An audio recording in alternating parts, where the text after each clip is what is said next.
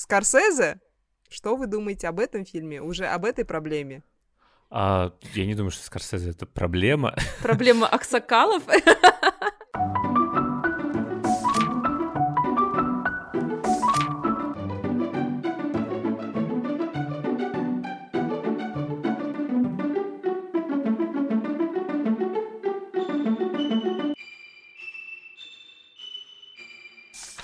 Всем привет, это подкаст «Книгометр», меня зовут Марина.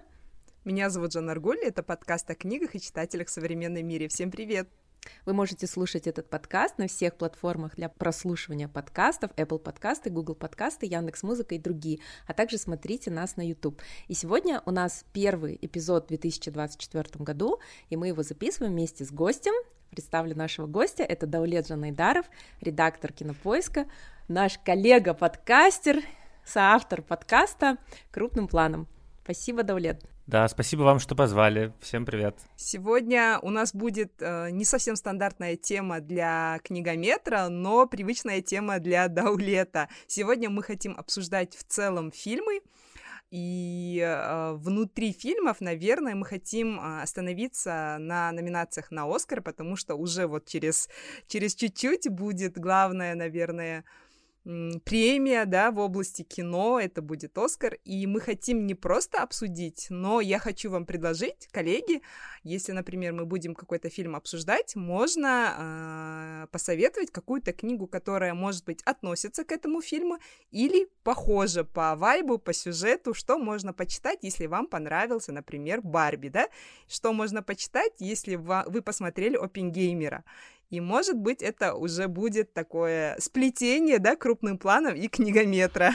Ну, между прочим, Оскар и книги связаны, в том числе почти напрямую, ведь есть же номинация да. «Лучший адаптированный сценарий», в котором чаще да, да, всего да. Э, номинируют э, э, фильмы, которые были основаны на книгах, рассказах, либо предыдущем материале. И, собственно, в этом году даже была вот эта вот э, скандальная немного история с тем, что Барби изначально подали э, создатели на номинацию «Лучший оригинальный сценарий», э, вот, но им сказали, что нет, как бы Барби и Кен уже существовали до того, как вы решили написать действительно оригинальный сценарий, и поэтому их перенесли в адаптированный, а, хотя как бы нет ничего плохого в том, чтобы быть номинированным на адаптированный сценарий, вот, э, и как бы оригинальный сценарий, это не значит, что он, ну, хороший обязательно или какой-то, или лучше, чем адаптированный, просто это некоторые такие рамки Оскара. А, я, я, кстати, помню, был пример, когда за лучший адаптированный сценарий номинировали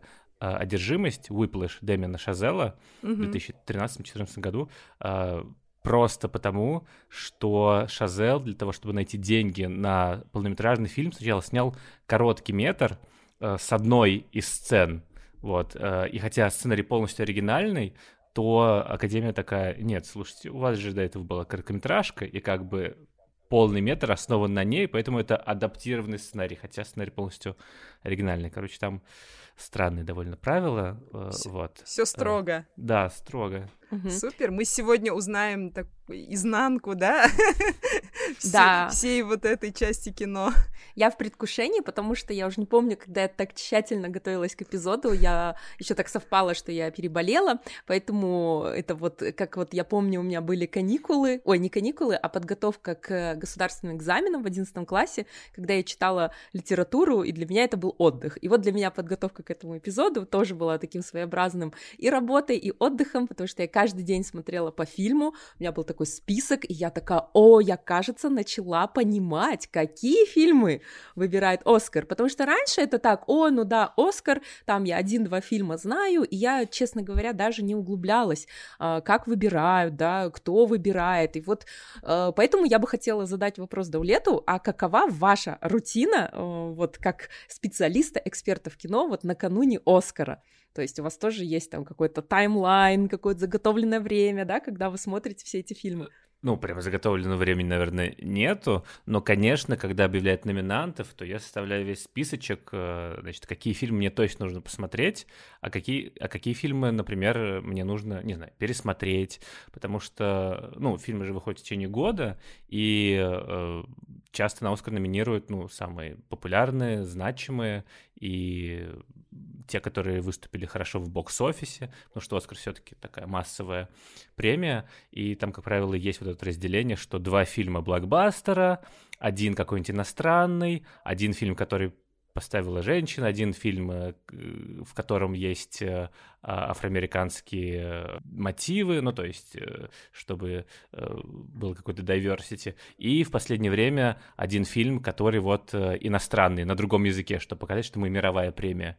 А, поэтому э, часть из фильмов я, ну, просто уже смотрел. То есть странно в этом году было не увидеть Барби или Оппенгеймера, поэтому вроде как не должно быть такой рутины.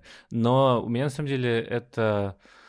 это но у меня, на самом деле, этот оскаровский марафон, он э, связан не только с тем, что я работаю как бы кинокритиком, а я уже давно люблю очень кино и люблю именно премию Оскар, и мне нравится вот эта вот какая-то соревновательность, и мне нравится вот это вот э, э, соединение э, всех взглядов э, почти всего мира на кино в один момент, такой праздник э, кинематографа, что все в какой-то момент начинают говорить о том, а вот этот фильм хороший, а вот плохой, а вот давайте обсудим. Это, мне кажется, классно, за это скоро стоит сказать спасибо.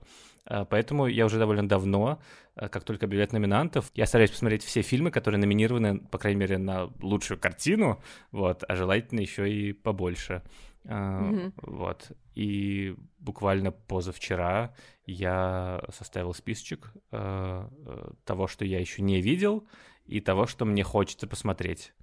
Э, поэтому вот э, и у меня есть условный месяц, чтобы досмотреть все.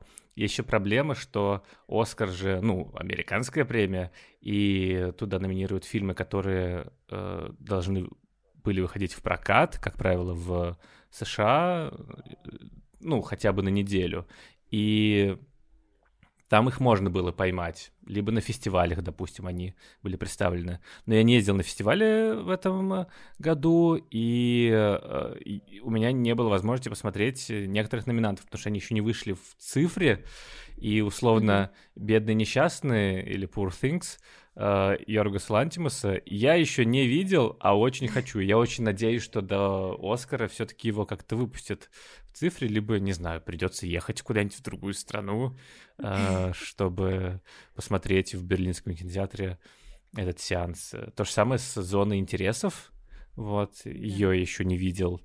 Uh, вот. А некоторое количество фильмов, вроде «Американского чтива» или «Наяд», «Дайен Наяд», они уже есть в цифре, потому что ну, как бы вышли на Netflix. Стриминги. Да, mm-hmm. да.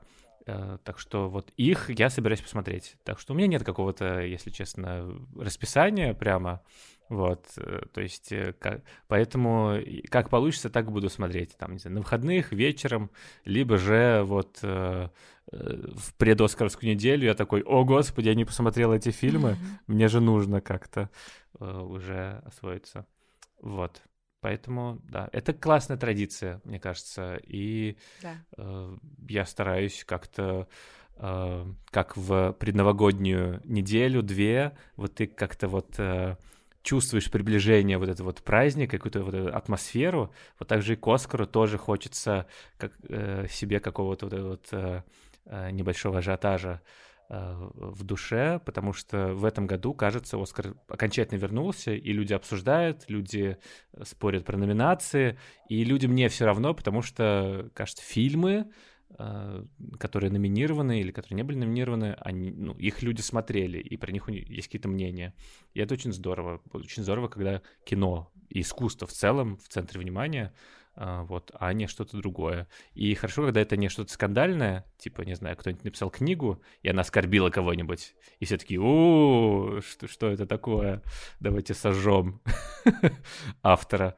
Что интересно, вот по Йоргусу Лантимусу каждый год у нас осенью в Алматы проходит неделя европейского кино, и я каждый год жду эту неделю, чтобы посмотреть Йоргаса Лантимуса, потому что к нам в кинотеатрах его в, э, в крупноформатном формате не, не привозят. И что интересно, в этом году именно не было недели европейского кино, потому что я так увидела «Убийство священного оленя», mm. я так увидела «Фаворитку», и это был, я не знаю, гвоздь программы, когда я помню, что я купила попкорн, И убийство священного оленя у меня попкорн остался нетронутым. Я просто, разинув рот, сидела весь фильм, даже не знала, как среагировать, что это было. И с тех пор Лантимус — это один из моих любимых режиссеров. И я прям жду, когда «Бедный несчастный» можно хоть где-нибудь посмотреть. Я готова действительно поехать в другую страну, чтобы посмотреть.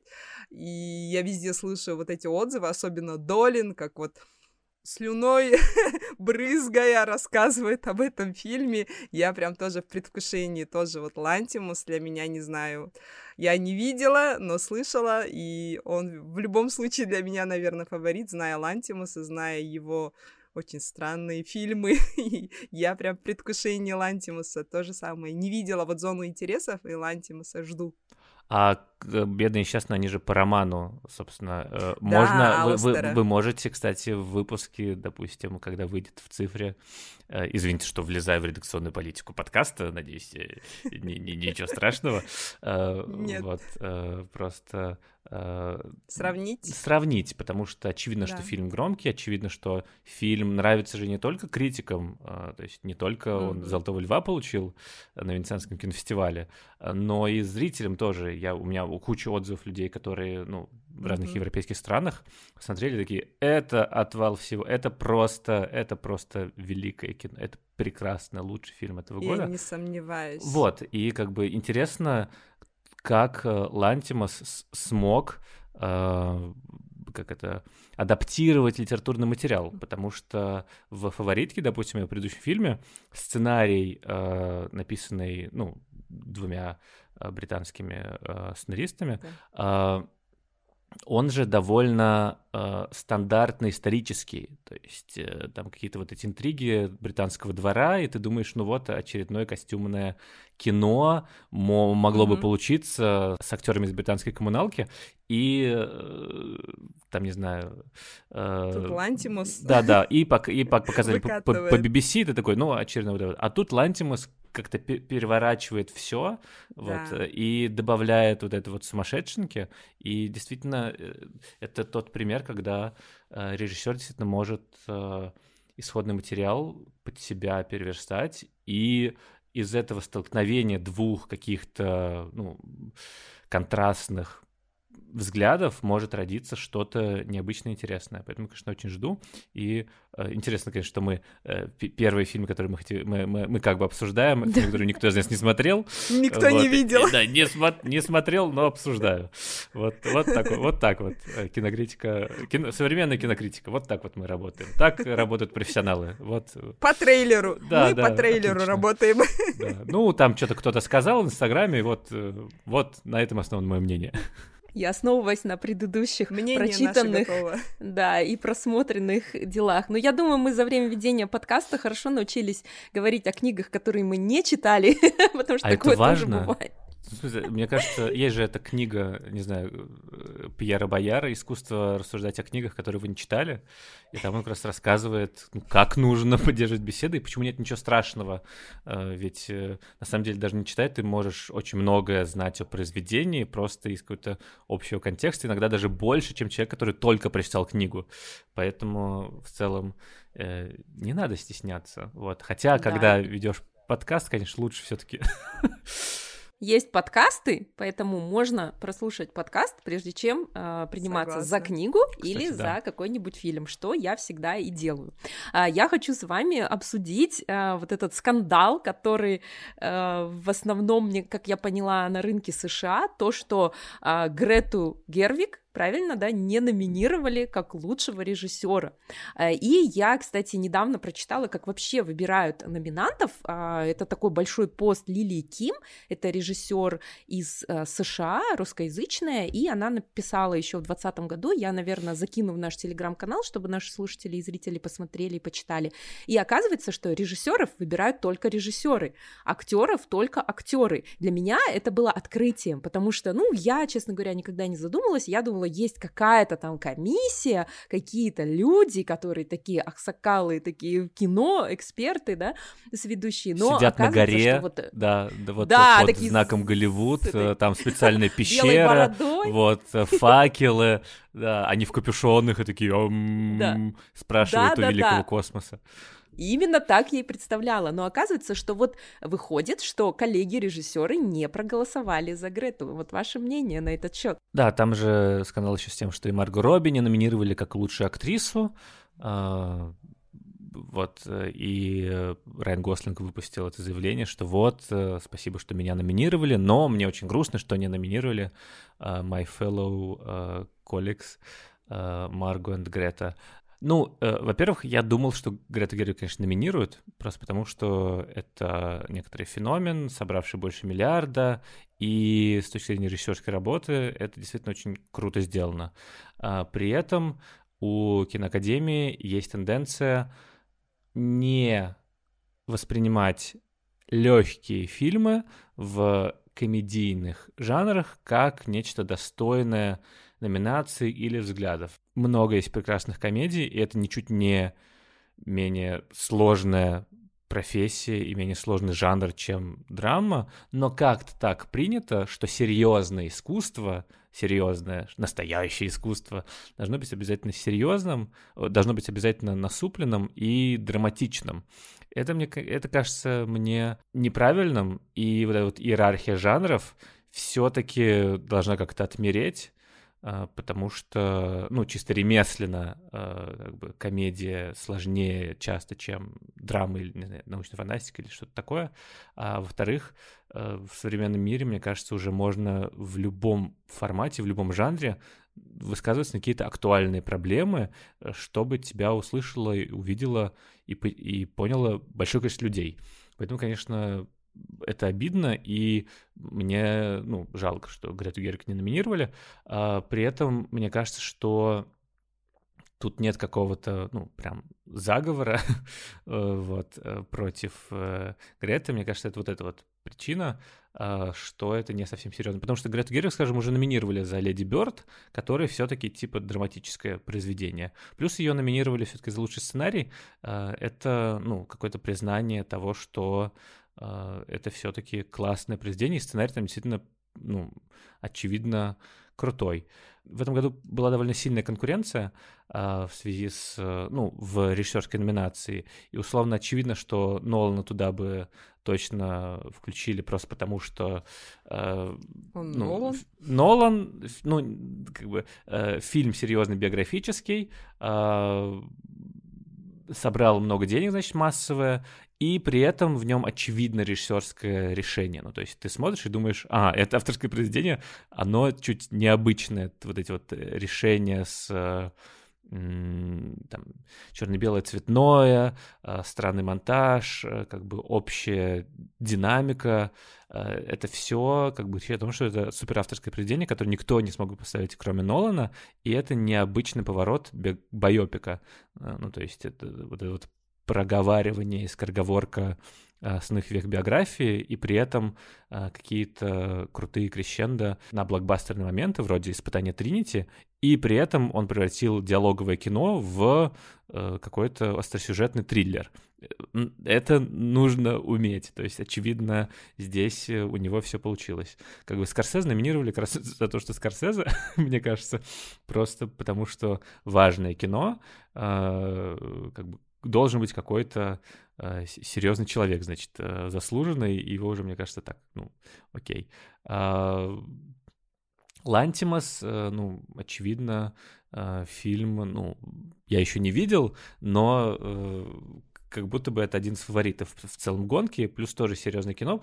Кстати, на ту же тему примерно, насколько понимаю, что и Барби, про вот это вот э, феминистское пробуждение и взросление. Э, возможно, как раз поэтому выбрали. А Джонатан Глейзер э, за зону интересов, мне кажется, во-первых, фильм про Холокост, и все таки а, очевидно. Плюс там классное э, решение тоже есть, именно режиссерское, показать Холокост э, и геноцид евреев, не показывая его, а показывая будни э, коменданта концлагеря, его семьи, и у тебя весь ужас, он в саунд-дизайне. Ну, то есть это необычный плюс, да. А, и у нас есть все-таки другая женщина, Жустин Трие, «Анатомия падения», «Золотая пальмовая ветвь» в конце фестиваля. А, не то, чтобы я прям фанат этой картины, но она, очевидно, имеет свои достоинства. А, и надо понимать в любой номинации, что у тебя существуют не только вот режиссеры, которые номинируют своего режиссера, э, что у тебя есть не только там гильдия режиссеров, которые номинируют э, пять человек из своего э, круга, но у тебя есть еще э, кинопрокатные компании и дистрибьюторы, которые э, вкладывают бюджеты в Оскаровскую гонку и которые как раз проводят эти кампании по тому, чтобы окучивать всех академиков, показывать им фильм и убеждать их в том, что это крутое какое-то кино. И каждый год это в целом, э, ну, э, ну, соревнования. То есть это такое лобби немного. И когда люди воспринимают, э, не знаю, номинации или э, фильмы или премии как показатель того, что это кино лучше или как-то круче, то это, конечно, небольшая иллюзия, потому что здесь, конечно, существуют свои индустриальные законы, и условно а, там А24, например, они э, могли проталкивать только какое-то небольшое количество фильмов, а, скажем, поэтому они выбрали а, «Прошлые жизни», а не «Железную хватку» Iron Claw и его продвигали как номинанта. А какой-нибудь «Неон» решили, что окей, «Анатомия падения», на нее делаем ставку, а на остальные там зарубежные хиты не будем. В этом еще дело. Возможно, как-то... Не уверен, конечно, что у Warner Bros. И, и в случае с Барби было мало мощностей э, лоббистских. Конечно, они тоже продвигали, но все-таки здесь сыграло свою роль то, что это как бы несерьезный жанр, как бы слишком массовое кино. Возможно, сыграло и то, что это, ну, женщина, вот. Но мне кажется, скорее и, и э, как бы до сих пор ни разу не было такого, что в номинации за лучшего режиссера э, было больше одной женщины за раз. Это, конечно, тоже смешно. Вот. И в этом скандале очень многие как раз говорят, а почему номинировали Жюсин Трие, а не Грету Гервик? Как будто бы забывая о том, что можно было номинировать обеих, а не то, что это какой-то один слот э, женский. А, вот. Поэтому, мне кажется, тут такое, такая совокупность факторов. Очень люблю Барби, но, возможно, ее направленность на массовую аудиторию как раз э, ну, лишила какого-то вот этого вот э, отношения серьезного со стороны Академии. Извините, что долго отвечаю. Я могу покороче, если хотите, как бы, чтобы... Нет, нормально. Нет, да. мне, мне очень нравится слушать, да. тем более, как будто я слушаю подкаст. Но я вижу вас. Кстати, хотела отметить, наверное, из-за того, что это комедия. Я просто не помню, чтобы комедия выигрывала. Нет? Или, может, ну, я э, ошибаюсь? как бы, э, нет, там всегда есть э, какие-то, ну, дополнительные стороны. Ну, то есть, условно, Бёрдман, наверное, можно расценить как комедию, но это скорее драмеди. Ну, ну то есть, да, э, у тебя там есть драматическая история, э, да. вот эти все монологи, вот формальное решение такое необычное, ну, как бы в основе своей, ну, именно если ты прочитаешь сценарий, допустим, то это, ну, такая комедия положений про какого-то неудачливого актера. Mm-hmm. Э, просто за счет там, вот этого решения оно чуть поднялось, и за счет, ну, всех этих драматических каких-то работ. Была зеленая книга, которая как бы тоже в ней много смешного, но при этом ну, это, да. в основе там... Проблему... Да. да, да, в основе там какая-то вот вот проблема важная. Э, расизм. Возможно, и, и там была действительно, ну, какая-то именно история, ну, более драматическая. Возможно, здесь э, еще не до конца приняли, что, не знаю, проблема патриархата, гендерных, гендерных ролей — это что-то как бы серьезное, обязательно, что можно номинировать даже в случае комедийной направленности. Но при этом на лучший фильм-то номинировали, ну, то есть все нормально. Райана Гослинга номинировали. Хотя, на самом деле, вот где комедии часто проскакивают, это в сценарии, а, и в а, лучших э, ролях второго плана. Да, да, да, потому mm-hmm. что для того, чтобы тебя номинировали на лучшую роль второго плана, это должно быть какое-то яркое, даже эпизодическое э, появление, то есть э, такое максимально харизматичное и э, запоминающееся. Э, поэтому там часто, ну, как бы могли просочиться комедийные, но именно как победу, тем более в режиссуру, если честно, я пытаюсь сейчас вспомнить. А, Я вот тоже вот. не могу вспомнить. Ну, как бы вы можете сказать, что такой заявленный. Да, можете сказать, что все везде сразу как бы комедия, но при этом Там это научная фантастика. С оговорочкой. Да, да, да. Ну, короче, плюс конкуренция высокая в этом году.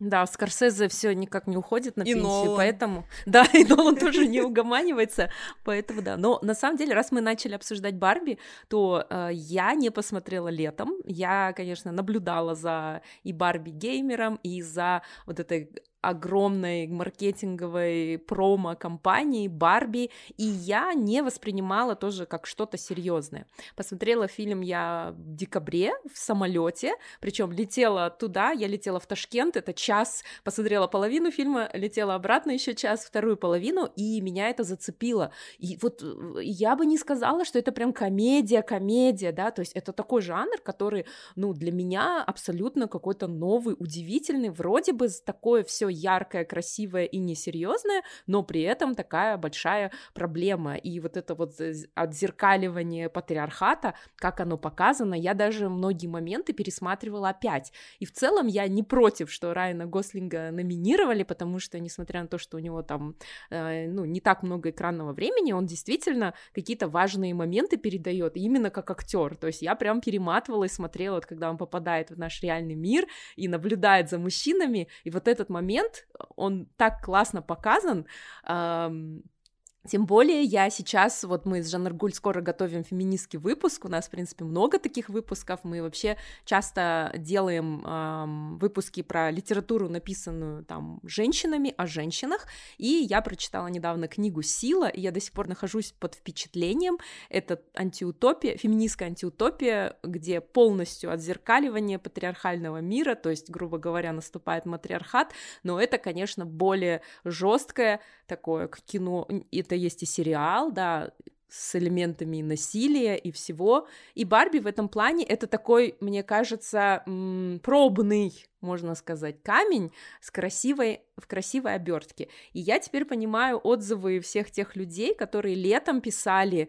то есть можно было сразу понять, э, ну, проникся человек, понял ли он все, что хотели сказать или нет, потому что было супер много отзывов, что да, дурацкая вообще идея, ужасный фильм. Ну, в основном, конечно же, от мужчин. Поэтому, э, конечно, я наблюдала за всем этим, я была удивлена, что Барби вообще номинировали на Оскар, ну, может быть, из-за того, что вот э, вы говорили, да, но интересно будет теперь посмотреть. Вот ну мне да. прям интересно, сколько статуэток достанется. Мне кажется, возможно, не одной, а, то есть угу. был шанс э, в лучшем оригинальном сценарии, наверное, но в адаптированном я подозреваю, что заберет опять-таки Нолан, вот, просто за счет того, что там, ну, довольно странная структура, и ты из нон-фикшена делаешь fiction, плюс э, все-таки кажется, что именно Нолан любимчик этого э, сезона. С другой стороны, опять-таки, мы рано записываем немного э, выпуск mm-hmm. с тем, чтобы делать прогнозы именно.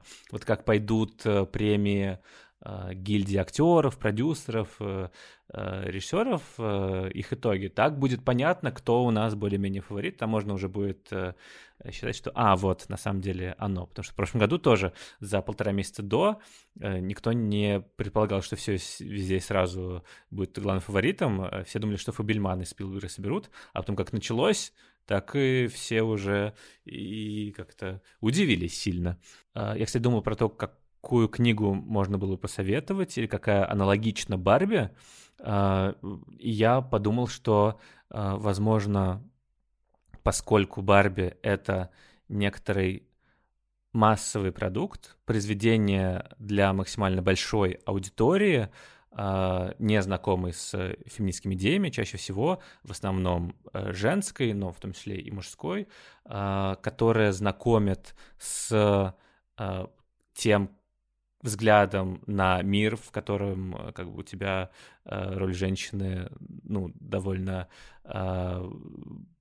представляется не так, как в традиционных каких-то медиа, а, так, и, и тот фильм, который немного переворачивает взгляд и проговаривает очевидные вещи про а, гендерные роли и про существование женщины, вот, вот этот монолог Америки Феррера, где а, противоположные вещи тебе нужно а, в себе совмещать. Мне кажется, что аналог это, конечно, второй пол Симона де Э, тоже такое произведение э, внятное, массовое, которое впервые людям вообще рассказало о э, том, э, как можно по-другому смотреть на роль женщины и как, э, ну, женщинам смотреть на самих себя и увидеть вот эту вот систему, которая подавляет и которая выдвигает какие-то нереалистичные требования и там, не знаю, и про тело, которое на самом деле твой противник, и про общество, и про другой гендер. Либо, не знаю, миф о красоте Номи Вулф тоже такой как бы да.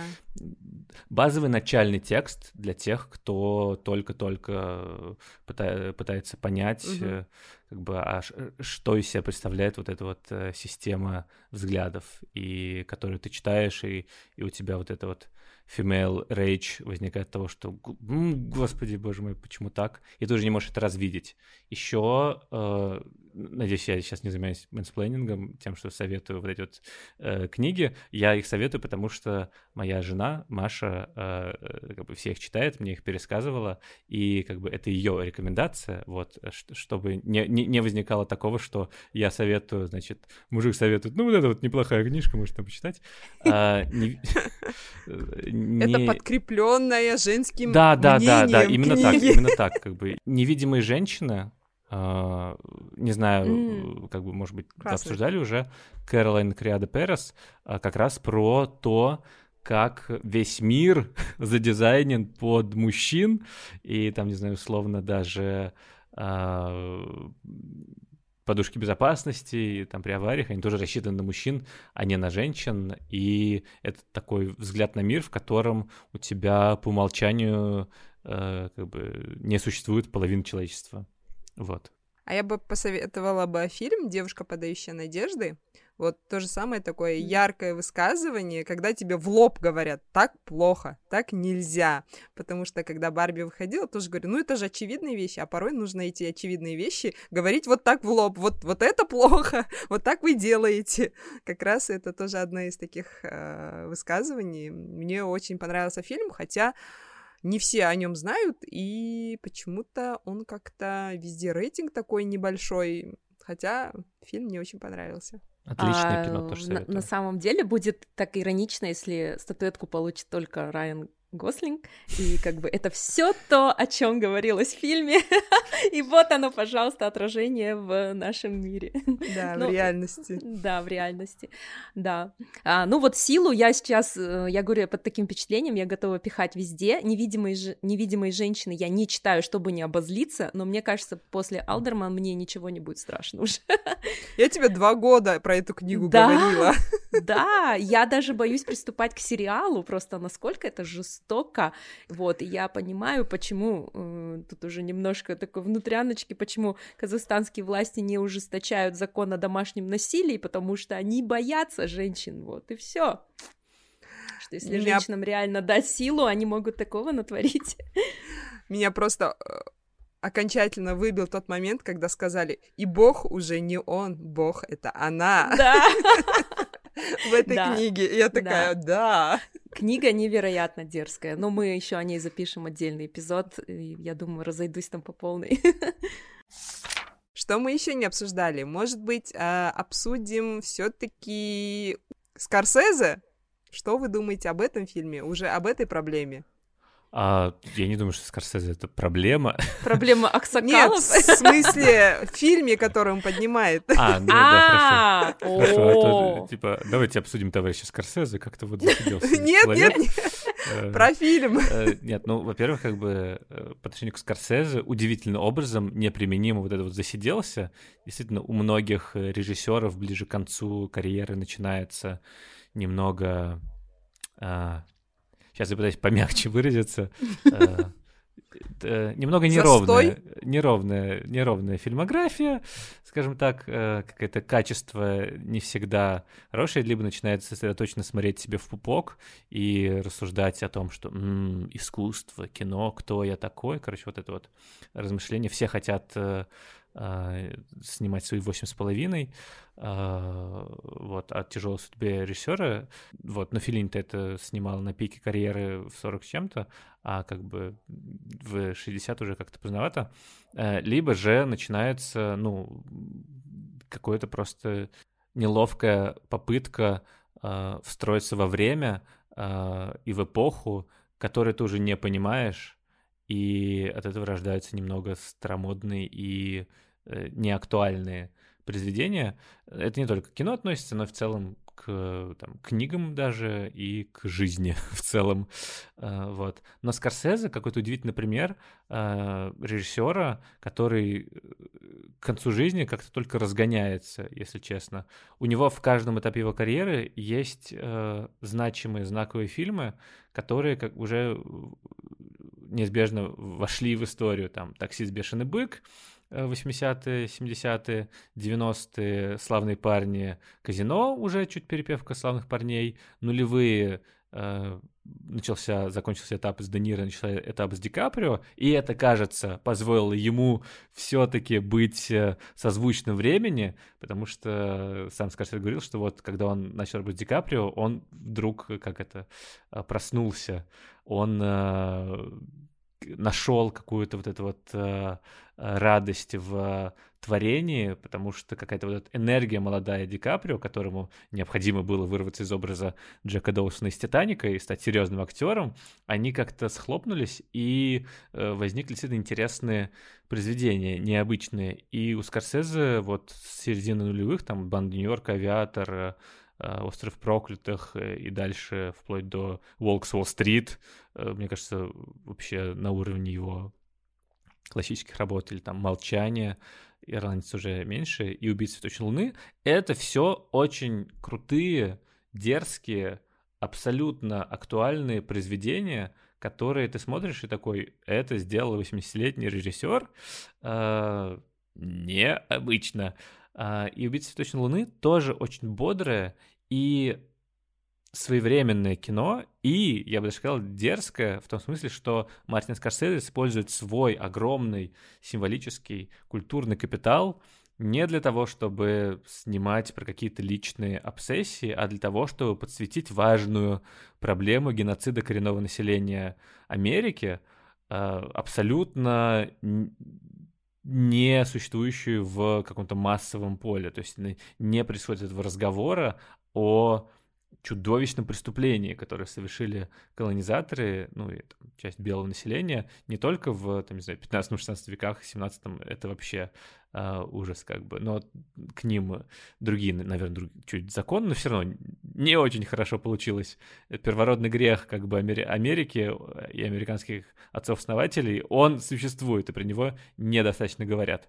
А, но и буквально в недавнем прошлом потому что действие «Убийцы цветочной луны» происходит в 20-х годах 20 века, и это вот-вот только что происходило, вот эти вот убийства, на которые всем было плевать, и если бы эти осейджи не были, на самом деле, богатыми и не могли обратиться и сделать э, э, взнос э, в пользу президента, то как бы всем было бы все равно. И про это и в фильме есть, то, что это все равно одна из каких-то трагедий, и справедливости не существует, все забудут, э, разойдутся и так далее.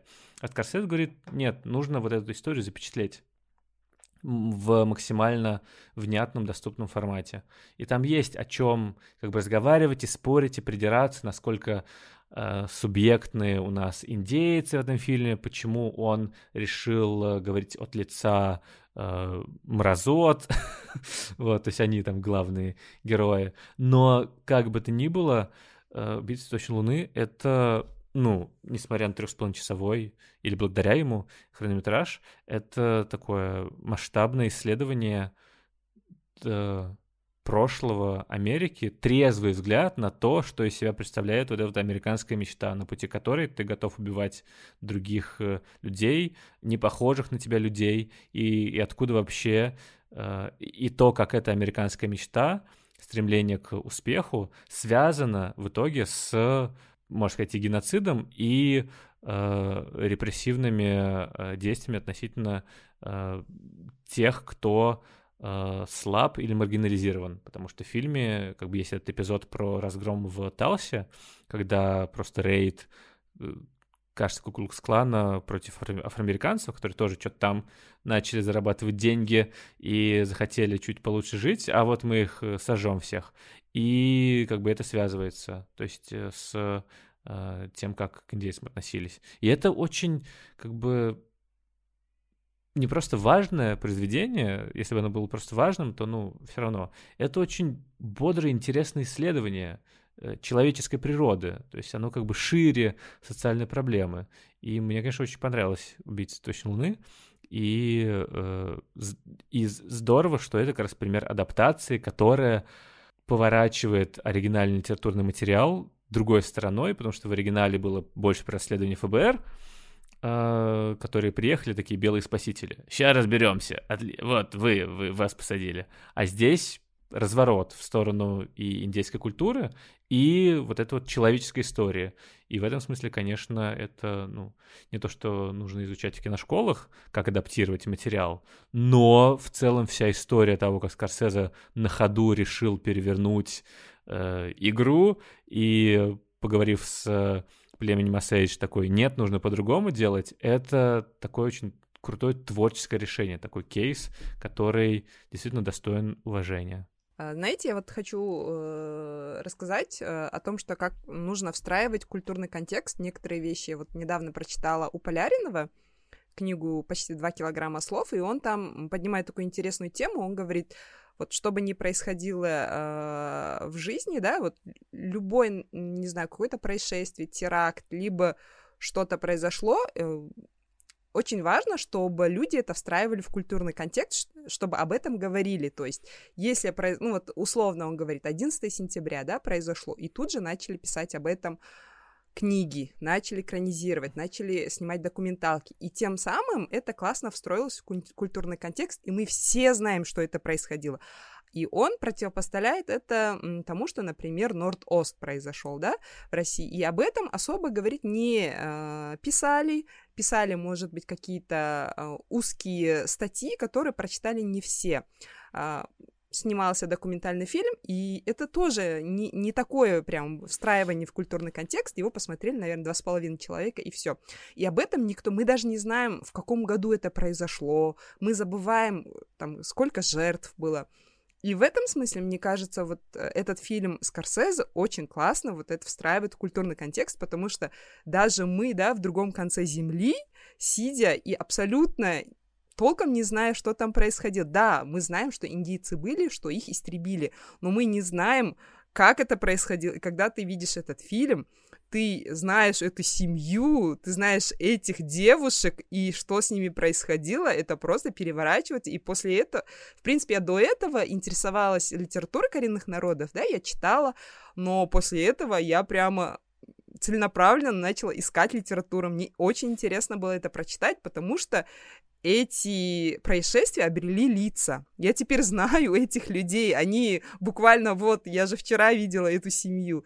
И в этом смысле, мне кажется, это классно, что Скорсезе именно сейчас используя свой, свой авторитет, во-первых, да, и свой, как ты говорил, вот весь свой багаж, как он умеет это делать, снял такой фильм.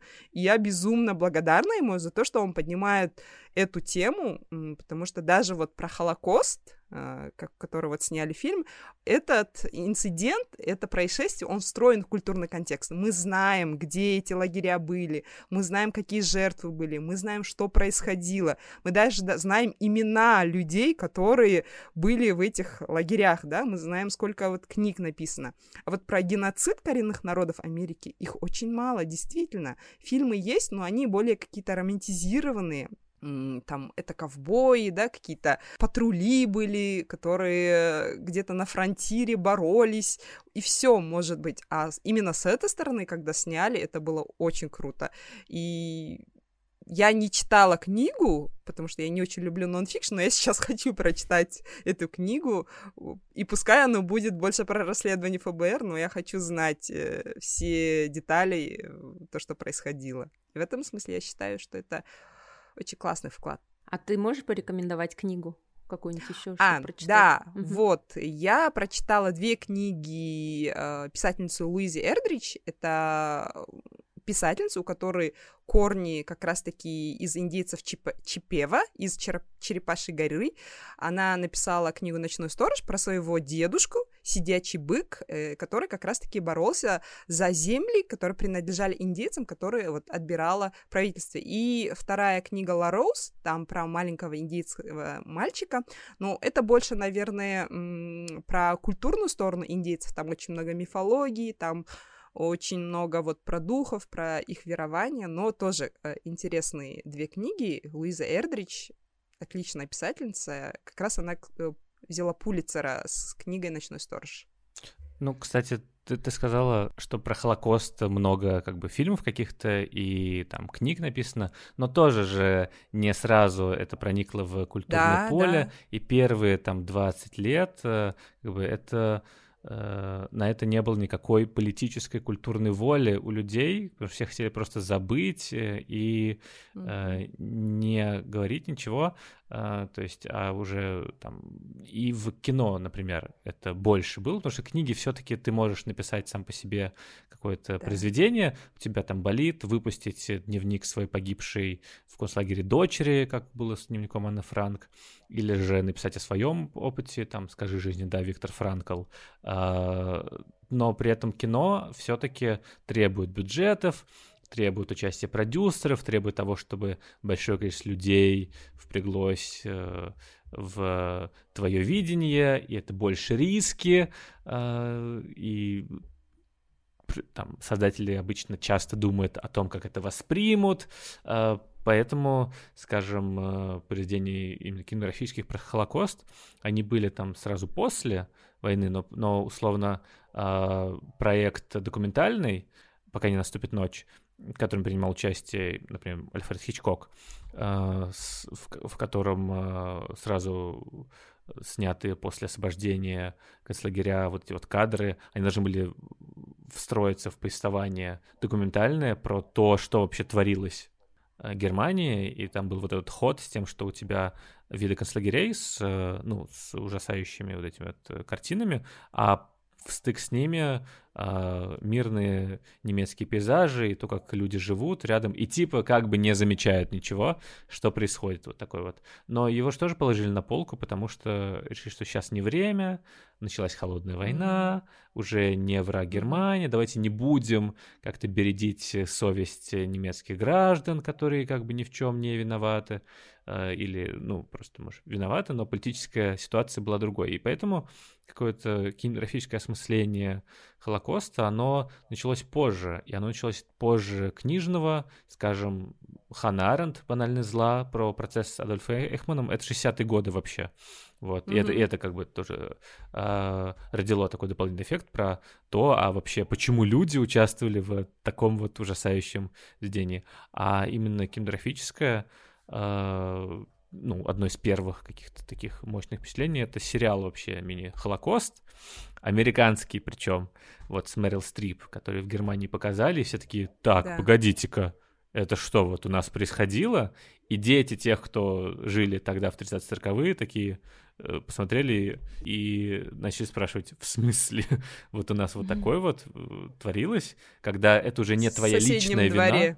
Да, да, когда это уже не твоя личная вина, когда это уже чуть-чуть отпустило, когда ты э, не помнишь вот этого вот страха или у тебя нет этого стыда того, что ты молчал, или того, что ты, может, на какой-то настучал, или не спас, гораздо легче действительно начать разговаривать об этом. И уже в 93 году, когда список Шиндлера Спилберг, то прорвало то все mm-hmm. как бы вдруг увидели максимально внятную историю ужасов, которые творился, что это было, и после того, как э, это стало каким-то важным социальным явлением, уже как-то это вошло в мейнстрим, и сейчас нам кажется, что, ну, фильмов о, о Холокосте очень много, вот их постоянно Оскар номинируют, вот и так далее, но тоже не так просто, то есть это все, ну, э,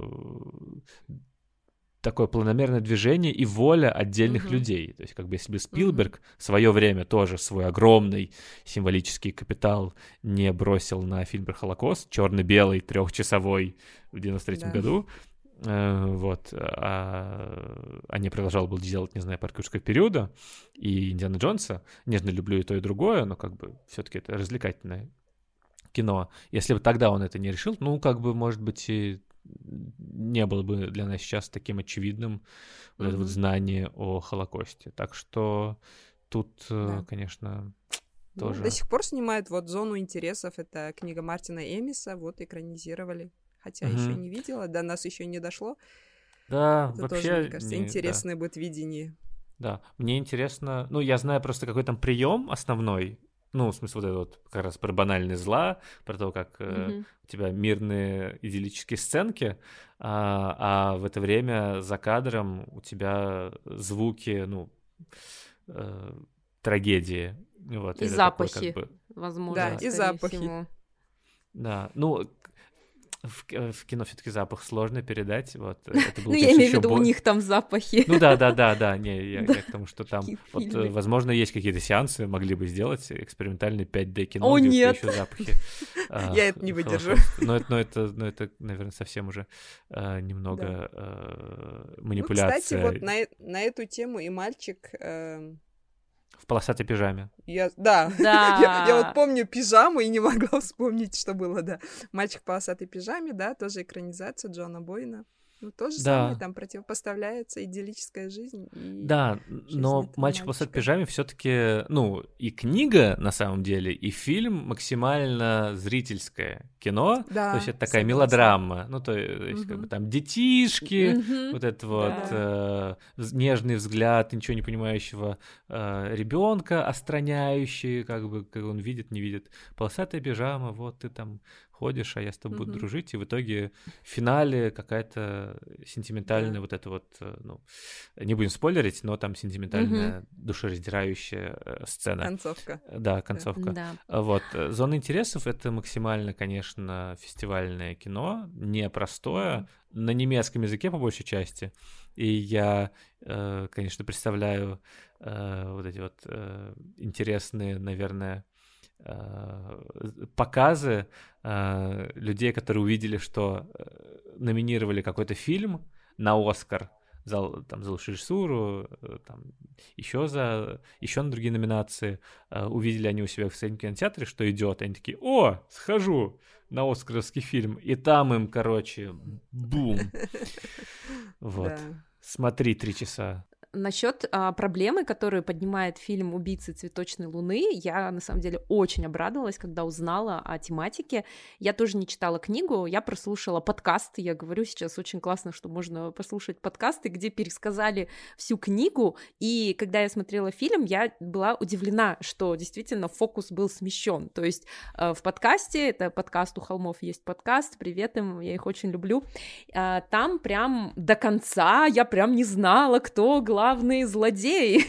Я, конечно, догадывалась, вот, но в фильме нам сразу показывают главных злодеев, и мне очень понравилось, это было и неожиданно, да, что Ди Каприо так сразу показал, что он злодей, потому что обычно он пытается как будто бы расположить себя даже вот ну, в роли какого-то а, антагониста, но здесь все его выражение лица, это вот э, было неподражаемо, когда он выходит из поезда с насупленным лбом, эти сжатые губы, и как он показывает вот эту недалекость, да, персонажа, мне просто на самом деле хотелось смеяться. Вот эти его грубые подкаты а, к Мэри, да, если не ошибаюсь, а, звали главную героиню, которую сыграла Лили Гладстоун, вот, а, Молли, а, вот эти Молли, моменты... Молли. А, Молли, да, вот, и в целом мне все равно не хватило э, индейцев, то есть фильм который про племя индейцев, про их проблему, но при этом все они как будто бы служат какой-то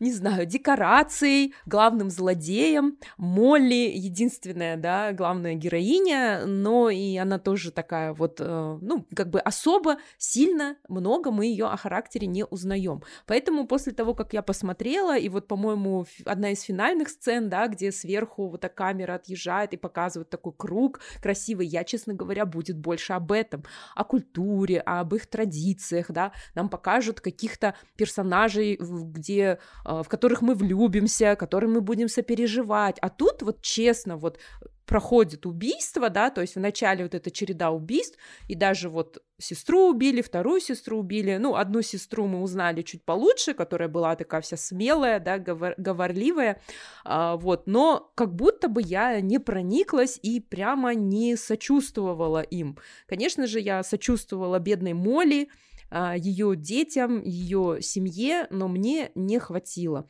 И вот я даже читала рецензию э, на кинопоиске, о том, что написала, кстати, женщина, что даже э, как бы в этом кино отдали там э, в кино про социальную проблему, про э, индейцев.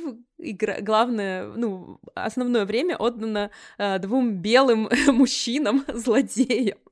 Вот. Конечно же, э, классно, как же Наргуль говорит, что это все встраивается в культурный контекст. Я сама была в резервации индейцев а, в США, когда там училась в школе, и меня, конечно, удивило очень сильно наличие вообще резерваций. Это был 2001 год, и я такая, в смысле, я думала уже давным-давно, как бы коренные народы живут так же, как все остальные, оказывается, они до сих пор живут в резервациях, где у них есть свои школы, свои там комьюнити, да, ну и меня очень удивило, что мы очень похожи, то есть они очень сильно похожи на казахов, так что, а, живя в Америке и придя туда, я такая, о, я как будто бы дома, и они даже жарили лепешки, которые очень сильно похожи на наши щельпеки. Ну, то есть такое у меня было касание, да, личное, и поэтому я, конечно же, очень хотела вот этого увидеть, да, вот именно быт, эм, не знаю, как они живут, какие у них есть традиции, потому что я не помню, может быть, я пропустила, может, вы меня поправите, но я не помню, что были показаны какие-то, ну, вот кроме вот там церемонии бракосочетания, да, и еще чего-то, таких прям традиций. Вот. А насчет того, что э, должно встраиваться в культурный контекст, несколько лет назад в ТикТоке э, мне начали попадаться видео как раз-таки вот от э, индейцев, от молодых э, парней, девушек, которые в коротких роликах вот рассказывали об этой проблеме. Они писали, там говорили, как они гордятся там своими длинными волосами, мужчины, да, например. Э, и это все было вот под какие-то трендовые звуки с переодеваниями, с переходами. Это было очень классно. Это такой классный метод донесения информации, да, вот в таком коротком клиповом формате в наше время. Вот, и они действительно, э, у них посвящены прям целые профили этому и не дают забыть, то есть постоянно говорят об этом, как бы да, мы сейчас там живем, все у нас хорошо, но мы не будем забывать и мы будем об этом напоминать, о том, что вот наш народ истребляли и что вот такое вот было. И книга, которую я бы хотела посоветовать, она, наверное, не совсем про вот эм, такое исследование, да, э, коренных народов, но она меня впечатлила, Жан Аргуль ее знает, это Филипп да. Майер, сын, да. она меня очень впечатлила. Классная это, конечно, книга. не, ну, не сказать, что там прям будет какие-то, какая-то социальная проблема поднята, да, но это часть истории Америки, мы о ней говорили в нашем эпизоде про большой американский роман. Почему это большой американский роман? Потому что эта книга показывает э, кусочек, ну, несколько кусочков истории на примере судеб людей. Э, рассказчики, есть три поколения рассказчиков, и я буквально влюбилась в описание э, племени, э, индейского племени, про как, то, как они жили, пусть они были жестокие, да, там и воевали, и убивали, но там очень много я узнала о том, как они читают следы, да, например, о том, там, не знаю, что, к сожалению, многие из них вымерли даже не от колонизаторов, а от э, банальных болезней, потому что у них не было прививок. Вот, то есть вот такие вот вещи, они прям реально круто помогают узнать, да, э, ну, истории таких народов.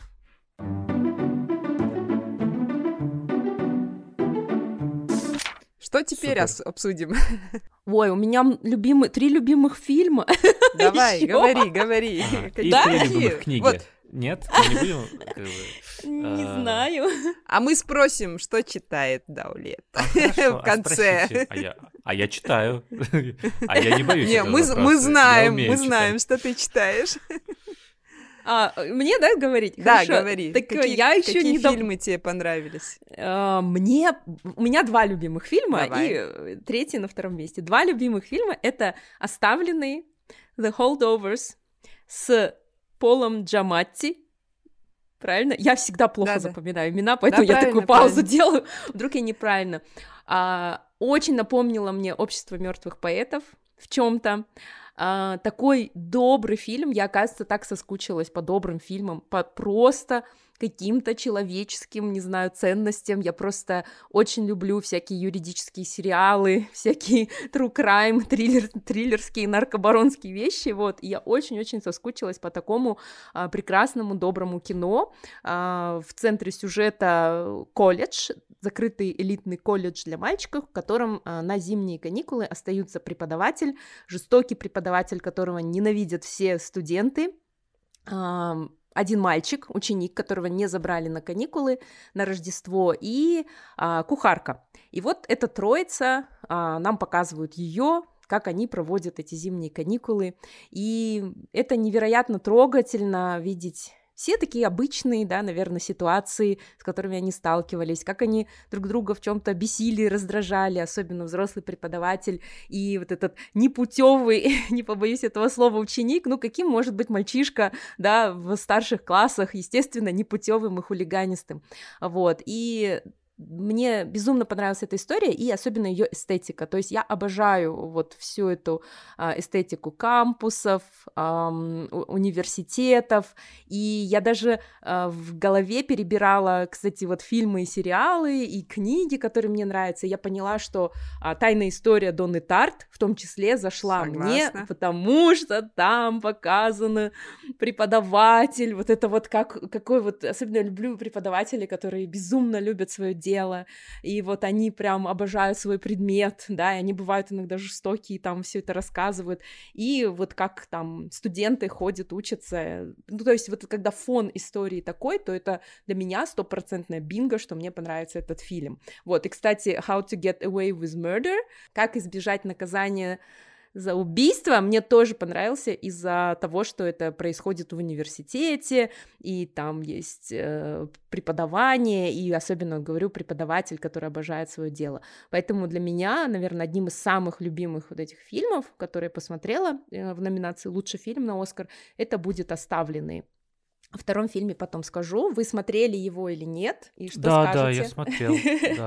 А, мне тоже понравился такой э, Э, наверное, мне в нем больше...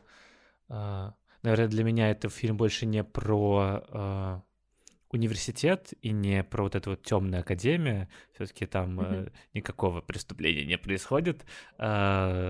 И сколько про Новый год, и про Рождество, и про наступление нового, и про прощение со старым, и про переосмысление прошлого и того, кто ты, где ты сейчас находишься, что ты хочешь делать, а, о чем ты мечтаешь и что тебя держит э, в, в прошлом. То есть какое-то переосмысление себя, свое место в мире и о том, что у тебя происходит с близкими.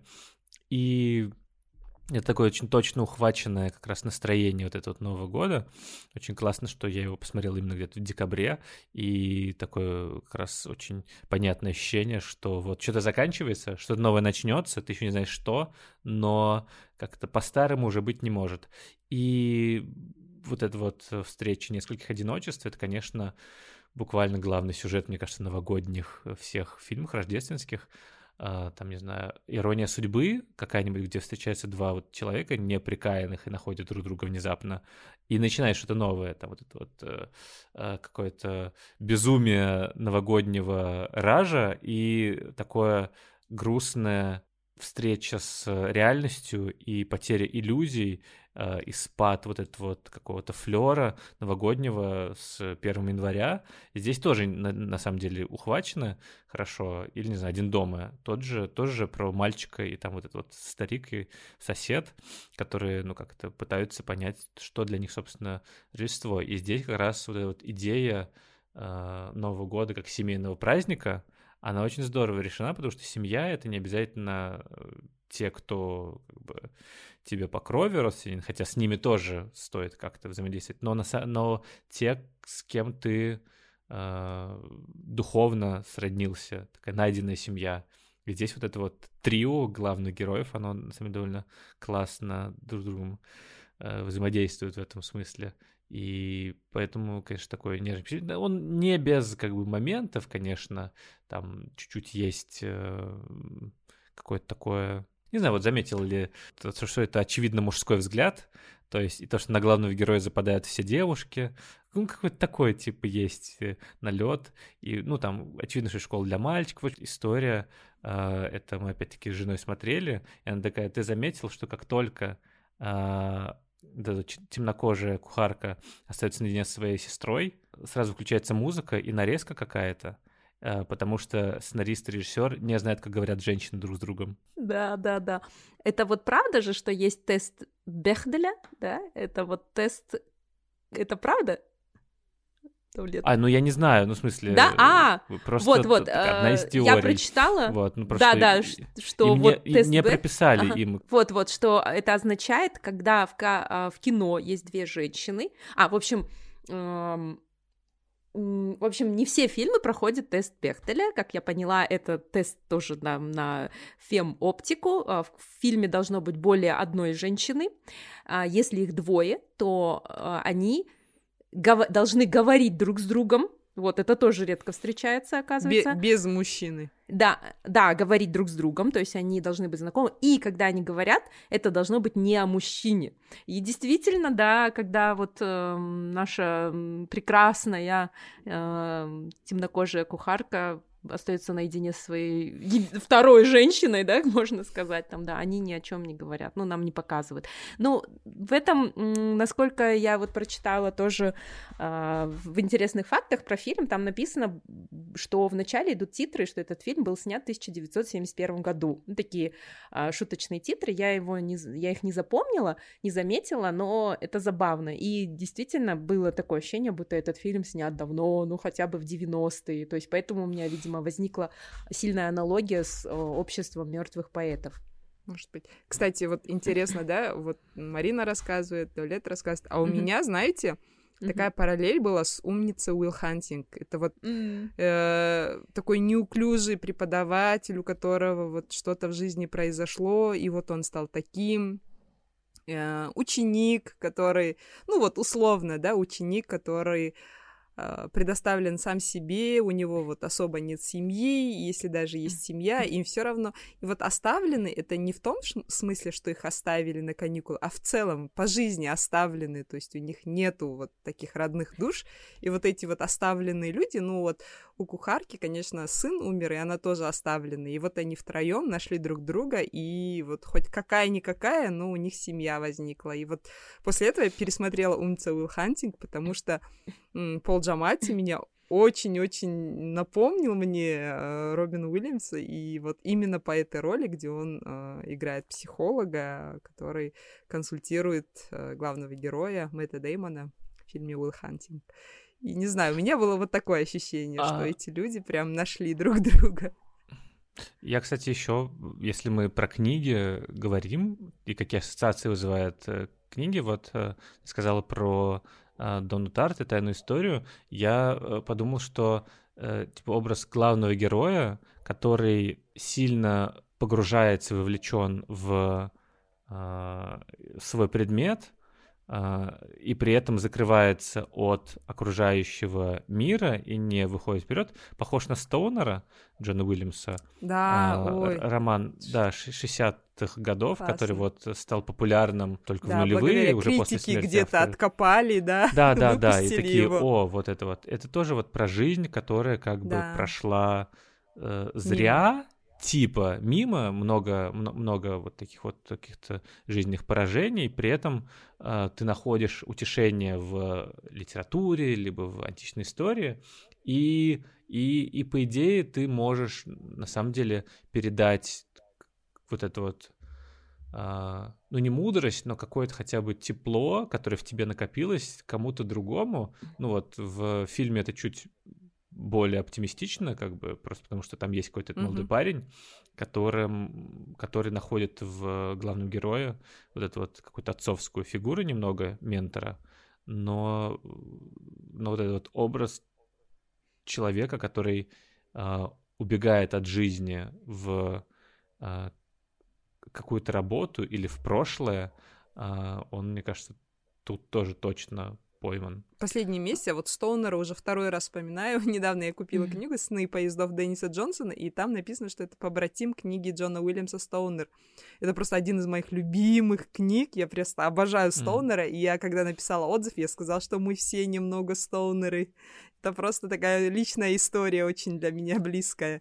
Классная, да, рекомендация. Согласна. Мне больше всего запомнилась сцена из фильма, это где вот эм, героиня, кухарка, блин, мне так неловко, что мы ее так называем, потому что я, я не забыла, помню как зовут актрису Джавайн, вот да, кстати, она номинирована на Оскар тоже за роль второго плана. И когда она э, коротает вечера, смотря м, викторины, телевизионные викторины, и вот профессор приходит к ней, и у них такой, ну, неловкий, неуклюжий разговор завязывается, потому что все-таки это, ну, двое взрослых, оставшихся в, на кампусе, и мне так нравится вот э, их отношения, что они очень уважительные, доверительные, да, при этом с соблюдением личных границ, вот, и когда мальчик приходит, и я, так интересно, что я сейчас в таком возрасте, когда я могу э, вспомнить из себя ощущение вот это, когда ты ребенок, и когда ты не по своей воле остался со взрослыми, которые еще не являются твоими родителями, потому что мы все-таки ведем с родителями себя иначе, да, и вот это ощущение, когда вот этот телевизор, и ты сидишь, это как вот твои тетушка и дяд, дядюшка, да, или там дедушка и бабушка, или еще хуже, там, не знаю, какие-нибудь знакомые, у которых ты остался, и ты сидишь, и тебе невероятно невозможно скучно. Они смотрят телевизионные викторины, они о чем-то своем разговаривают, а вы там были женаты, да?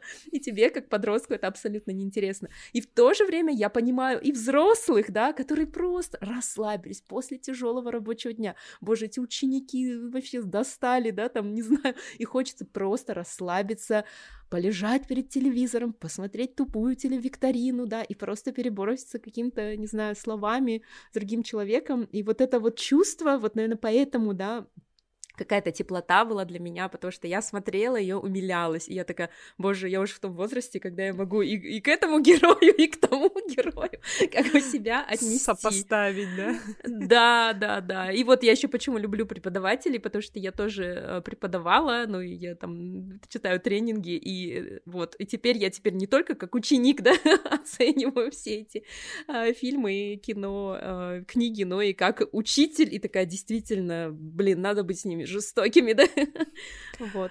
Что вы думаете по поводу байопиков? Вот последнее время, или мне кажется, прямо рассвет просто. И тот же самый маэстро Бернстайн, Опенгеймер, мы все больше и больше узнаем о жизни каких-то знаменитых людей через фильмы. Прям очень много стало. Да не, мне кажется, всегда было много байопиков, просто потому что это удобный Формат. Э, способ э, исследовать ну, человека вот, и каким-то образом интерпретировать э, личность э, и жизнь э, чью-то. А, и это материал для кино, тоже понятный, потому что тебе все-таки нужно, чтобы люди что-то знали о предмете твоего как бы изучения, то есть чтобы люди пошли, по крайней мере. И, и часто это какая-то интеллектуальная собственность, там экранизация, э, там mm-hmm. ремейк, продолжение, сиквел, там франшиза, комикс. А, видеоигра, но среди них, конечно, тоже встречаются какие-то имена, люди, которые интересны. То есть, не знаю, про Джобса вон два фильма было, просто потому что все такие, ага, а что там, а какой он был, как вот про него расскажут. Поэтому в целом это, ну, понятная как бы история. И они всегда были. А другой вопрос, что в этом году, мне кажется, было много байопиков, которые пытались, ну, не прославлять, как это было в традиционном кино. А. А, там байопик, значит, биография, как бы, ну да, это биография великого человека, и ты там снимаешь угу. про что-то, а каким-то образом, ну, а, эту фигуру, ну, посмотреть на нее другим взглядом. Тот же Оппенгеймер, например, э, ну, как мне кажется, там много чего кто разного увидел, но, как мне кажется, это, ну, показывает Оппенгеймера как, ну, талантливого, но жалкого, в конечном счете, человека, который применял, э, ну, науку и, на самом деле, типа, несение добра и света на создание оружия, и в итоге, как бы, его отстранили, а он все, да, и, и он это делал не для того, чтобы каким-то образом, э, э, там, не знаю, приблизить конец войны, или же продвинуть вперед э, академические исследования, а просто потому что он его поставили главным на какую-то важную задачу и дали возможность порулить. То есть вот такое, ну или Наполеон тот же, где Наполеона в целом довольно жалким показывают. А, вот э, все эти фразочки. Ты думаешь, ты такой классный просто потому, что у тебя больше кораблей, а, или же судьба привела меня к этому а, ягненку. Ну, короче, как-то mm-hmm. ты, ты смотришь и думаешь, окей, хорошо. Э, переосмысление вот фигуры белого крутого героя. Вот. И в этом смысле, как бы, биографии всегда были оскаровским материалом, потому что это какое-то важное кино про важные проблемы, потому что чаще всего э, значимые фигуры, потому и значимые, что в них переплетались разные болевые точки эпохи, и ты мог через фигуру Мартина Лютера Кинга, Малькольма Икса, а, Харви Милка рассказать об основных э, проблемах этого времени и а, показать, как они с ними справлялись или как они их пытались перевернуть. То есть это сразу у тебя и социальная какая-то важная тема, то есть про что кино, и герой существует. То есть уже есть герой, который пытается чего-то добиться, какая-то цель есть, и у него есть препятствия на пути к этому. То есть это готовая часто а, как бы тема для кино, но, но, но конечно, все равно нужно переверстывать, чтобы это ну, получилось какое-то драматургически внятное произведение. Оскар такое любит, что это ну какое-то такое серьезное, важное кино. Это буквально определение важного, серьезного кино, и то, что все и предполагают под важным, серьезным и э, часто скучным кино, вот это вот, э, да, конечно, давайте послушаем про великого человека. Вот. Э, в этом смысле тот же Маэстро, например, это и Брэдли Купер, какой, какие-то главные злодеи этого оскарского сезона. Всегда в любом году есть фильмы и люди, которые слишком хотят э, статуэточку заветную золотую и э, чьи фильмы расценивают как Оскар Бейт, то, что называется, вот это вот, э, э, я не знаю, как это перевести, э, Оскаровская замануха. Ну, то есть, как бы, э, типа фильмы, которые под Оскар снимают, вот специально, чтобы им дали премию и так далее. Э, вот. Мне не кажется, что в случае с Маэстро это справедливо. Просто как бы Брэдли Купер, наверное, раздражает тем, что прям слишком старается. Вот и такой, я 6 лет э, тренировался для того, чтобы э, научиться махать палочкой 6 минут. Э, ну, сейчас я, конечно, так э, говорю, что вот, э, махать палочкой, но тоже сложно, это, это круто, на самом деле. На самом деле это круто, вот, просто как бы он как будто слишком хочет произвести, произвести впечатление и подменяет как бы итоговый результат тем, как долго он ради него старался. То есть э, есть же эта традиция Оскаров, что похудей на 50 килограмм, поправься на 100 килограмм, и тогда мы тебе дадим мозг физической трансформации, или типа я ел грязь для того, чтобы сыграть роль э, этого человека, там Хакин Феникс. Жил э, внутри лошади. Да, да, да. Сражался с медведем. Да, да, да. Хакин Феникс три дня не, не ел, не спал, чтобы сыграть да. Джокер и так далее. Вот как бы любят это, что вот, ну, в Голливуде особенно, вот это вот, что ты как бы страдал, что это, это был путь. А, вот, поэтому как бы раздражение возникает. Но «Маэстро» как бы нормальное кино. Ну, Кстати, не великое, но... У меня тоже при просмотре было такое, что как будто Купер чересчур старается. Ну зачем так? Мне тоже от, от было сказать, ну не надо так.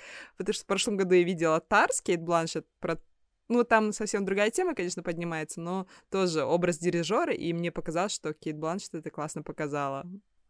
Ну, потому что тут как бы был все-таки реальный человек, и Может быть, да. ты, ну, ты не лепишь образ, а ты как пытаешься полностью повторить э, как бы его, угу. ну, типа вот. Но в этом же и смысл часто, что типа ты же смотришь кино не для того, чтобы увидеть, ну, да. максимально точно, как угу. он э, передавал что-то, ну, Э, то есть есть разница между как бы имитацией и э, как это собственным прочтением и передачей образа да да ну то есть тут все-таки как бы невероятно крутая актерская техника ну то есть прям ну ремес... ремесленно это очень крутая работа у Брэдли Купера. Просто, ну, угу. э, ты смотришь такой, ну да, в общем, в целом, конечно, э, другой человек проделана огромная работа. Но при этом ты как бы постоянно себя вот, ну, как-то ощущаешь какую-то вот это вот э, э, какое-то отстранение от этого образа, ну не всегда, но часто. Ты как бы ты помнишь, ты помнишь, что это человек, который круто пытается изобразить другого человека. В этом как бы проблема. А, а так, ну биография классный жанр, не знаю. Класс. Я не смотрела этот фильм. Я его не успела посмотреть. Двойка. А я не смотрела «Американское чтиво», кстати. Не успела. А я тоже еще не смотрел. Сейчас я вам Всё. расскажу. С кем не, я? обсуждаем. С кем? Господи, все, все, так, все, мы, вы отключаетесь, все, вы, вы да, больше да. не говорите. М- Марину на мют. Марина на мют, такая Марина, ага, машет руками, да, там, бьется, бьется, бьет об экран, да. Блин, вот второй фильм, который мне очень... Ой, сори, да, мы закончили с Брэдли Купером. Мы закончили с Брэдли Купером. Мы закончили, Оскарский комитет еще нет. Да. В общем, американское чтиво. Как только я прочитала описание... Очень коротко, очень без, без спойлеров. спойлеров без да. спойлеров, да. А, как только я прочитала, что это фильм о писателях, естественно, я захотела его посмотреть потому что я, наверное, вот как я говорила, что я романтизирую атмосферу университетов, точно так же я романтизирую а, книги и фильмы про писателей, я их просто обожаю.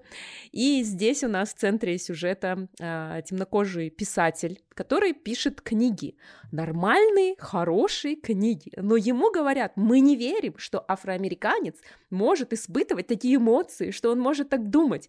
И он, шутки ради, решает написать роман, который вот стопроцентно афроамериканский. То есть он, э, там есть такая классная сцена, ну, я думаю, вы ее посмотрите, где он понимает, да, что, блин, вот я вот зачем я стараюсь, когда э, просто всей белой Америке нужна микотка, да, то есть трудное детство где-нибудь в трущобах, да, там отец, которого ты не видел, то, который еще бил и бросил твою мать, криминал обязательно, да, и вот эти диалоги, да, там, чё, чувак, йоу, чувак, чё, бро, да, и все такое и его это невероятно бесит. То есть он пытается, он решает шутки ради написать этот роман, и вы, слушатели наши, и вы, Даулет Жанаргуль, тоже, я думаю, совсем скоро узнаете, что было дальше. А почему меня очень сильно зацепила эта тема? Потому что я стала наблюдать то же самое по отношению к казахам. Такая в стендапе. То есть Чеботков а, запустил моду на вот этот вот а, уникальный казахский акцент, да, то есть там «Эй, я стал до Кургана езжу», да, и все подхватили, то есть сейчас стендаперы, ну, то есть у нас в Казахстане сейчас прям мода на стендап, и каждый второй а, пытается себя показать, то есть будучи просто обычным, ну, человеком, да, который говорит там по-русски или по-казахски, но говорит по-русски без акцента. Вот мы три казаха говорим по-русски без акцента. Нам нет э, надобности имитировать какой-то акцент для того, чтобы стать интересным, да. И эти стендаперы просто уже пародируют этот акцент с пародии Чеботкова, что получается довольно-таки плохо, и такого акцента, ну, произношения, грубо говоря, я вообще не слышала, да, среди своих соотечественников, и на этом строят комедию. И в целом вообще вот эта вот проблема, которую поднимает, она в том, что массово людям нужно вот одно, да, то есть вот эти вот а, глупые в чем-то, не знаю, видео в ТикТоке, а, когда девочка с липсинком или мальчик, да, может набрать миллионы, а ты там, например, трудишься, делаешь какой-то сложный монтаж пересказа, там, не знаю, кино или книги, и оно не залетает. И вот эта вот тема, она так остро и так классно с юмором показана, показано, а, то есть мне очень понравилось. И потом этому главному герою приходится переступать через себя. Он такой, я не хочу изображать там какого-то чувака из гетто, да, но ради лайков, да, грубо говоря, а, в чем-то ему придется это сделать. То есть я очень хорошо посмеялась, с наслаждением посмотрела этот фильм. Там много таких интересных комических ситуаций, в которых просто э, смеешься в голос, и ты думаешь, ну неужели такое может быть? Ну как люди могут это, как people может хавать, да? Но people такое хавает. Вот, поэтому я очень-очень вам рекомендую. Это вот мой второй мне полюбившийся фильм из всех вот этих фильмов, что я посмотрела.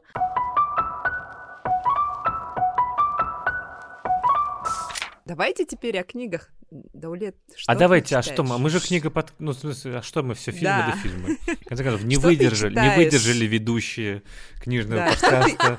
Спустя полтора часа. Спустя полтора часа, да. Даулет, что ты читаешь? Что ты любишь читать? Что ты порекомендуешь от себя лично, кроме Гарри Поттера? А, а, ну, понятно. Почему это сразу говорю, еще жутко громко и запредельно близко. Это вечная приписка, как бы, когда вы приглашаете Мельняла, да, посоветуй какую-нибудь книгу, не Гарри Поттер. Так, а, ну, смотрите, э, так, э, что я, я, я же вам, э, я уже, кажется, говорил, что я люблю Джонатана Сафрана Фойера жутко громко и запредельно близко, и недавно начал перечитывать в оригинале, потому что, ну, я читал на русском, вот в этом прекрасном переводе Василия Арканова с э, Google Plex э, Gear и, ну, как, вот, в общем, очень э, таком тоже с, с поворотом, то есть необычный вывернутый язык. А, вот в оригинале все так же бьет, конечно, на отмаш. Я, ну, я прочитал первую главу и такой, вау. Это, конечно, Можно больно. я вставлю ремарку?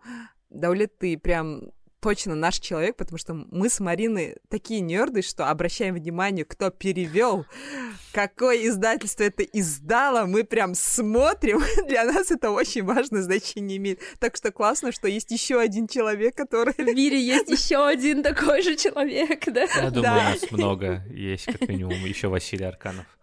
Uh, вот, uh, который перевел книгу. И такой, я перевел. Uh, так, а что я читал недавно? А, последние две книги, которые я читал, я могу посоветовать их.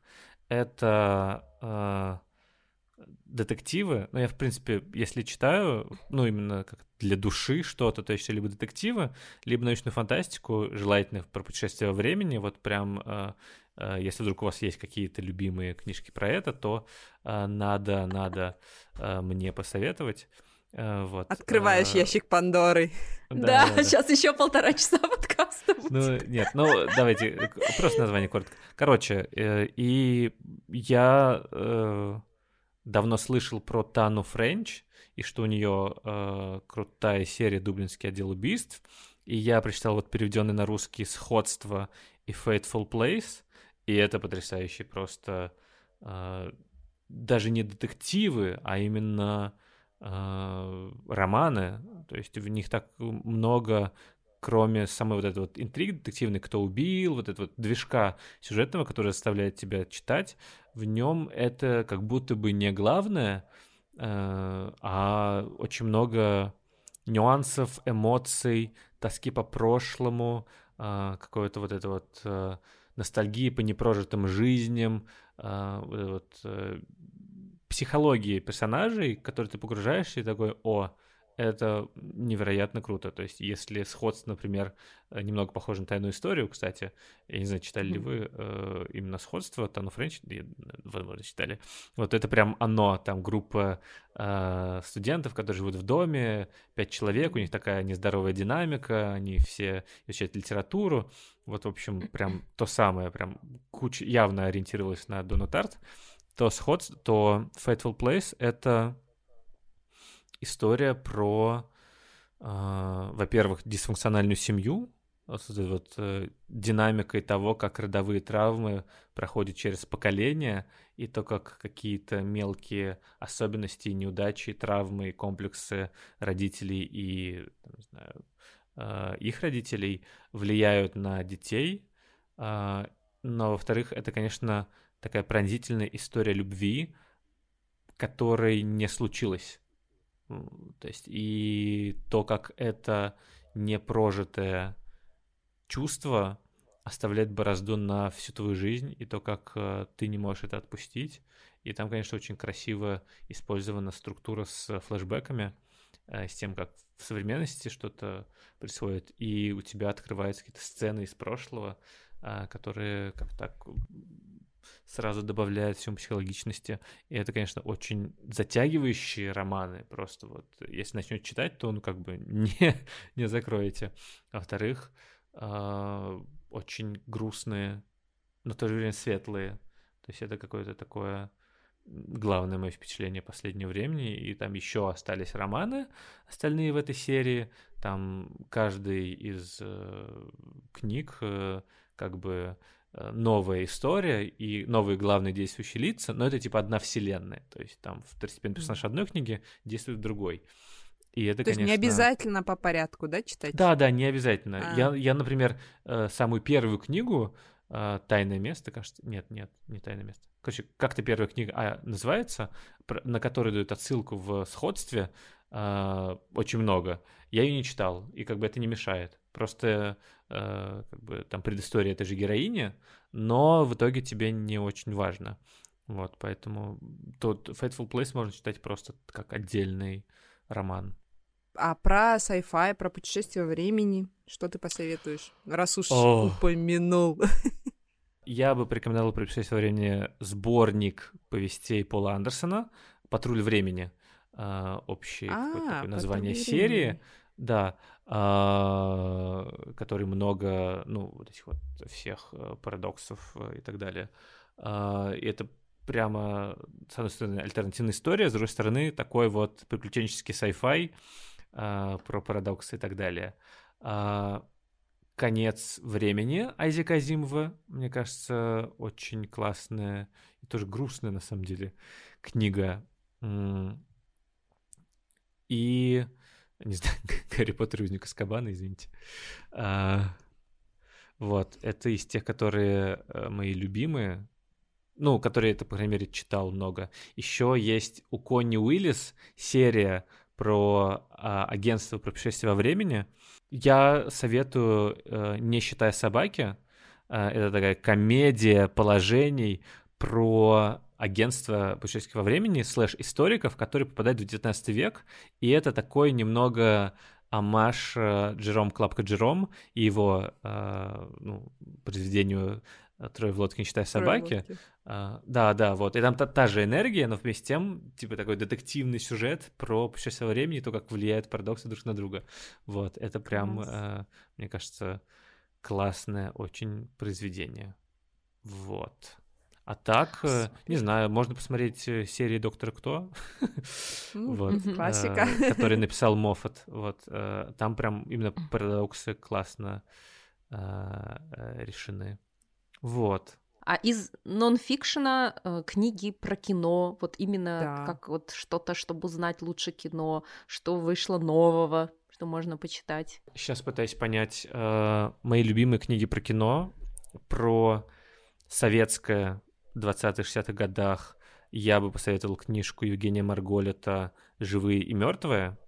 Э, мне кажется, это прямо лучшая киновеческая книга Э, последних э, многих лет про э, советское кино, в которой как раз тебе дается общий портрет эпохи и идеи того, как можно анализировать произведение. Вот. Ну, кроме того, что ты много как бы знаешь о них, это еще и, ну, такой как бы э, очень крутой на уровне новых мыслей, а, э, способ взгляда на кино.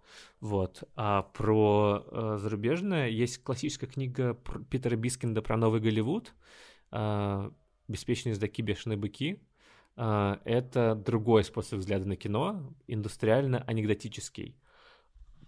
Очень затягивающая, увлекательная книга, в которой просто так тебя... Э, на тебя вываливается огромное количество типа странных, безумных, веселых э, историй про как бы главных режиссеров мира, ну и про вот эти вот семидесятнический взрыв э, в американском кино, когда вместо э, скучных студийных э, пеплумов и мюзиклов вдруг стали снимать какое-то живое, яркое кино про современность. Это там Скорсезе, Коппола, Спилберг, Лукас, Олтман, короче, вот это вот э, вся братья. И, во-первых, это крутой именно киновический какой-то анализ того, почему так произошло, почему это стало возможным, а, каким было про что кино, а с другой стороны, это просто увлекательный а, рассказ с а, тем, как постоянно кто-то нюхает кокаин, кого-то избивают, кого-то убивают, кто-то с кем-то ссорится, кому-то изменяют, э, какие-то вечеринки постоянно, типа безумные выходки, э, просто, не знаю, э, Лукас приходит э, э, на съемки челюстей Спилберга и ломает э, огромную вот эту вот э, э аниматронную куклу э, акулы, и все таки блин, что делать? Короче, э, это, это, это настолько э, плотное повествование, что реально читать как увлекательный рассказ, и у тебя постоянно брови на лоб, потому что вот эти вот, ну, дедушки, которые сейчас уже дедушки, типа Скорсезе и там, ну и прочие, Спилберг, какие они оторванные и безумные были, и что там вообще происходило в Голливуде, что за дичь, uh, вот. Это немного, как бы, возможно, как чуть-чуть, ну, не бульварное, но такое, как бы, желтоватое, но вместе с тем там есть, ну, какая-то вот эта общая цельность а, образы эпохи, то есть это не просто так, а про то, что только именно поэтому кино было таким. Вот, э, поэтому это какие-то такие, ну, это, это прям классическая книга, супер, которую еще и интересно читать записала себе полезные рекомендации, и весь список всего, что мы сегодня рекомендовали, и того, что рекомендовал Даулет, будет в описании к этому эпизоду, потому что нам уже жалуются, вы так быстро проговариваете название книг, что мы не успеваем даже да. их Спис... запомнить. Список будет обширный, вам что будет посмотреть и что почитать, ребята. Да, я в предвкушении. Я прям жду, вот когда выйдут а, вот те два фильма, которые мы с вами не успели посмотреть. И плюс я еще хочу пересмотреть вот те фильмы, которые мне понравились, потому что я же говорю, у меня была подготовка такая прям, то есть такая работа с чаем, сажусь я на диван, такая, не мешайте, я работаю, Хорошая я работа. готовлюсь к эпизоду, да. А, ну что, будем заканчивать, да, да, наверное, наш эпизод. Спасибо большое, Даулет, а, нам было очень интересно, классно пообщаться с нашим единомышленником, который тоже очень любит и книги, и фильмы, а, вот. А, что еще? Жанр Голь, мы что-то не успели обсудить? Мы многое что не успели да, обсудить. Да, мы много чего не успели. да, мы можем говорить часами, и классно, что мы встретились именно в аудио формате, потому что это, мне кажется, вот эта камерность дает, как будто ты сидишь у себя дома и со своими друзьями общаешься о фильме и о книгах. Классно, что мы так встретились, Кстати, поговорили. Мы же были на выступлении, Даулет, на твоем вот на форуме да. Кара форум в Алматы, и э, вот э, во время презентации о подкастах, об аудиоподкастах, я просто вот каждое слово, я так, да, да, мы с балкона тоже, кричали, да, да, мы с балкона, если там не видно было, мы махали руками, кричали, что э, мы вот об этом же самом и говорим. Сценарий вот. нужен, готовиться к подкасту нужно. Подкастеры — это твои виртуальные друзья, к которым ты привыкаешь. Да. Вот, так что мы тоже огромные поклонницы аудиоподкастов, несмотря на то, что YouTube э, наступает э, на пятки, не то, что наступает, он уже давно обогнал и перегнал, да, возможно, но, но... все равно я обожаю вот эту камерность аудиоподкастов, я, я слушаю, я всегда постоянно слушаю, и э, подкаст про кино Ой, я уже заговариваюсь. В общем, и твои подкасты я тоже слушаю всегда. Спасибо большое, было тоже очень интересно. Спасибо, что позвали. Все, можно слушать нас на всех аудиоплатформах, где вы слушаете, оставляйте свои отзывы, э, репостите нас. Я надеюсь, что мы сможем сделать и видео-версию. Э, это вот наш, то, как мы сидим у себя дома, уютно э, и общаемся. Вот, так что сможете посмотреть и на Ютубе. Все, всем пока, слушайте книгометр и читайте хорошие книги, друзья. И смотрите хорошие фильмы. Всем пока. Пока.